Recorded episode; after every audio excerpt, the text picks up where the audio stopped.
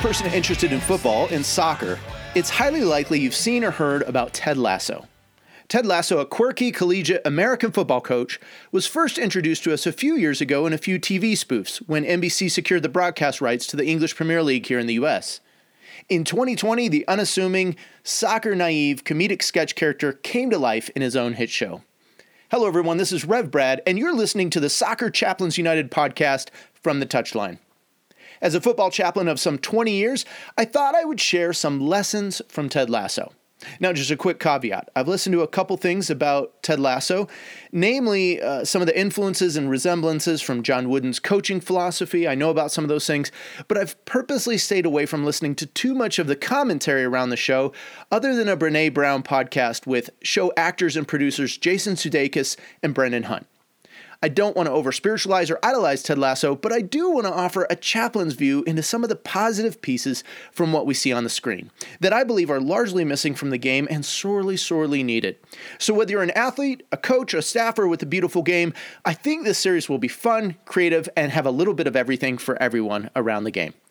One other note I'm recording a bunch of these episodes so that during busy points in the MLS season, there can still be a weekly podcast, even if I can't get a guest or have a particular topic.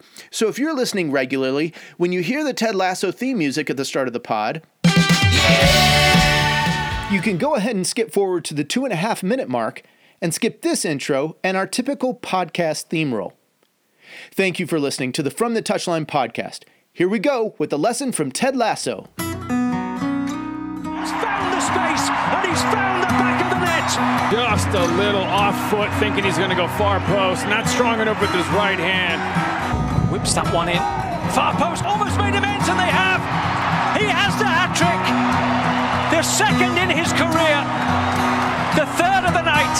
The hat trick hero. Talked about you're not going to be able to sustain that kind of pressure. To the corner. Goes towards the near post. And you're the angle. And what a goal! What a goal! Still in episode one, we soon come to realize that Coach Lasso has an uphill battle. He's not really been brought in to help AFC Richmond turn things around. He's really been brought in to be a scapegoat for its eventual destruction. Wealthy divorcee owner Rebecca, now the sole owner of the club, wants to get back at her ex husband by destroying the thing that was most precious to him we watch the late night scene unfold in the car park as Rebecca solicits support from her nervous Higgins, with a new lucrative title and a job which promises a substantial wage increase. Higgins isn't sure he can stomach what lies ahead. His sense is that Ted Lasso is a genuinely good guy. So we see this interaction between Rebecca and Coach Lasso as they drive away. Rebecca shouts, You're a godsend, Ted Lasso. Takes one to know one, is the somewhat awkward retort from Coach. I say somewhat awkward because we don't expect such a reply. Lasso seems to me, at least at this point, a bit aloof, obtuse to the attitudes of the people around him. Whether it's the offhanded comments from Keeley, the continual undermining by Rebecca, the disrespect from the players in the locker room, Lasso seems impervious to all of these attacks, subtle and not so subtle. But in truth, Ted Lasso isn't as unaware as we feel he lets on. I think he's actually practicing a principle that Jesus taught us to practice as followers of him, as Christian believers. Now, are the creators writing this into Lasso's character? Probably not.